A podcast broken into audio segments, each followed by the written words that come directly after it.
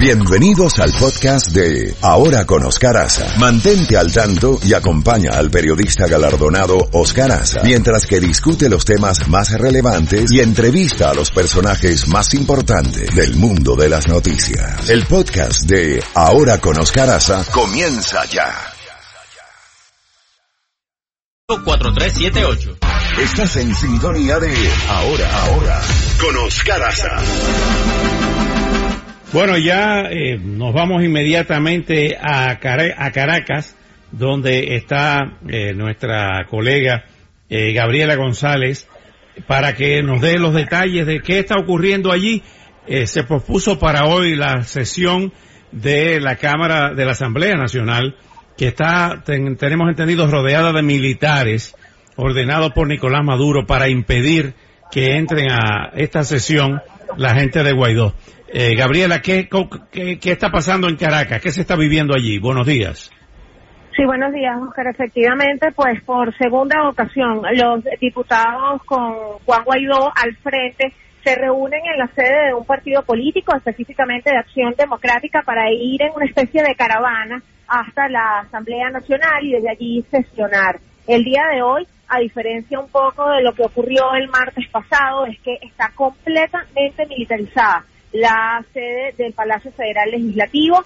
Eh, hay pues Guardia Nacional Antimotines, también hay presencia de la Policía Nacional Bolivariana, por lo tanto pues se desconoce si los diputados van a poder ingresar a su sede que es la Asamblea Nacional. Recordemos que el martes pasado hubo una jornada de violencia, dado que eh, además estaban presentes también afectos al gobierno de Nicolás Maduro, con lo cual pues, hubo diputados heridos, periodistas heridos y robados, y esto complicó un poco más el escenario. Pero además, Oscar, el día de hoy en Caracas, en Venezuela, se celebra el Día del Maestro y la Asamblea Nacional iba o va a hacer un acto con varios eh, docentes. También la Asamblea Nacional Constituyente que va a sesionar, según anunciaron hoy a las 10 de la mañana, tiene un acto previsto no solamente con maestros, sino con el ministro de Educación del gobierno de Nicolás Maduro, Aristóbulo Isturiz.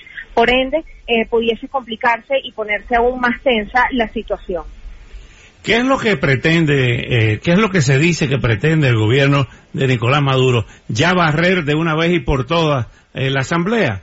Y dar el golpe de, definitivo y no seguir con estas eh, situaciones medio, eh, pudiéramos decir, con una mascarada de, democracia o de gobierno que no es una dictadura abierta, o qué es lo que se comenta en, Venezuela, que están buscando un desenlace fatal para Guaidó y, su, y, su, y sus seguidores. Bueno, el escenario, Oscar, no está completamente claro. Lo que sí pareciera es que cualquier decisión que se tome pudiese degenerar en mayor confrontación y una mayor crisis institucional. Es decir, en este momento existe eh, una Asamblea Nacional Constituyente que está conformada únicamente por el chavismo. Existe la Asamblea Nacional encabezada por Juan Guaidó, reconocido eh, por eh, más de 50 países además, y quien presentó una lista de 100 diputados con nombre y apellido que votaron por él para un segundo periodo al frente del Poder Legislativo. Y existe un acto que encabeza el diputado Luis Parra, que quien con apoyo del el chavismo, pues se declaró también presidente de la Asamblea Nacional. No obstante, además, se, hay un nuevo actor en este conflicto, que es el Tribunal Supremo de Justicia, que hace unos días emitió una sentencia en donde le exige precisamente al diputado Luis Parra que lleve o que presente un informe con soportes de quiénes fueron los diputados y cómo fue esa sesión donde supuestamente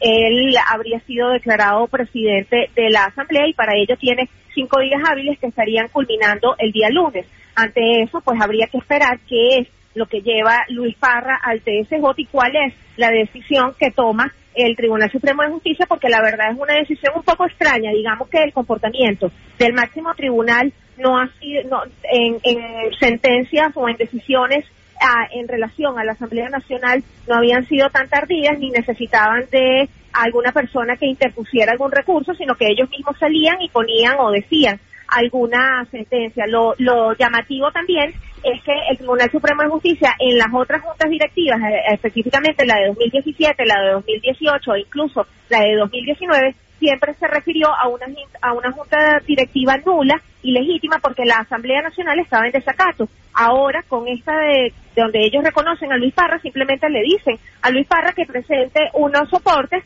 para verificar que él haya sido electo. Entonces, pues, como te digo, lo que, lo que se avisora es un escenario de mayor confrontación y una mayor crisis institucional en un año en donde ya además eh, sí, correctamente, eh, la Constitución prevé unas elecciones parlamentarias y el chavismo ha dicho que llueve, truene o relampaguee, esas elecciones parlamentarias se van a dar, solo que eh, la oposición ha señalado que no hay las condiciones. Recordemos que en Venezuela la mayoría o casi todos los partidos de oposición están ilegalizados y muchísimos dirigentes opositores están también inhabilitados de participar en cualquier elección. Ante, además, un Consejo Nacional Electoral que no ofrece garantías para una gran cantidad de personas. Gabriela, finalmente, ¿a qué hora se espera que Guaidó y sus eh, seguidores lleguen a, a, la Asamblea? Bueno, ya estaría en cuestión de minutos de salir de la sede de este partido político para ir, como te decía, pues en caravana hasta la Asamblea Nacional. Se espera que esto ocurra en minutos. Bueno, pues gracias Gabriela González por ese completísimo, por ese completo informe desde Caracas. Estaremos en contacto más adelante para que nos actualices qué puede pasar allí o qué va a pasar.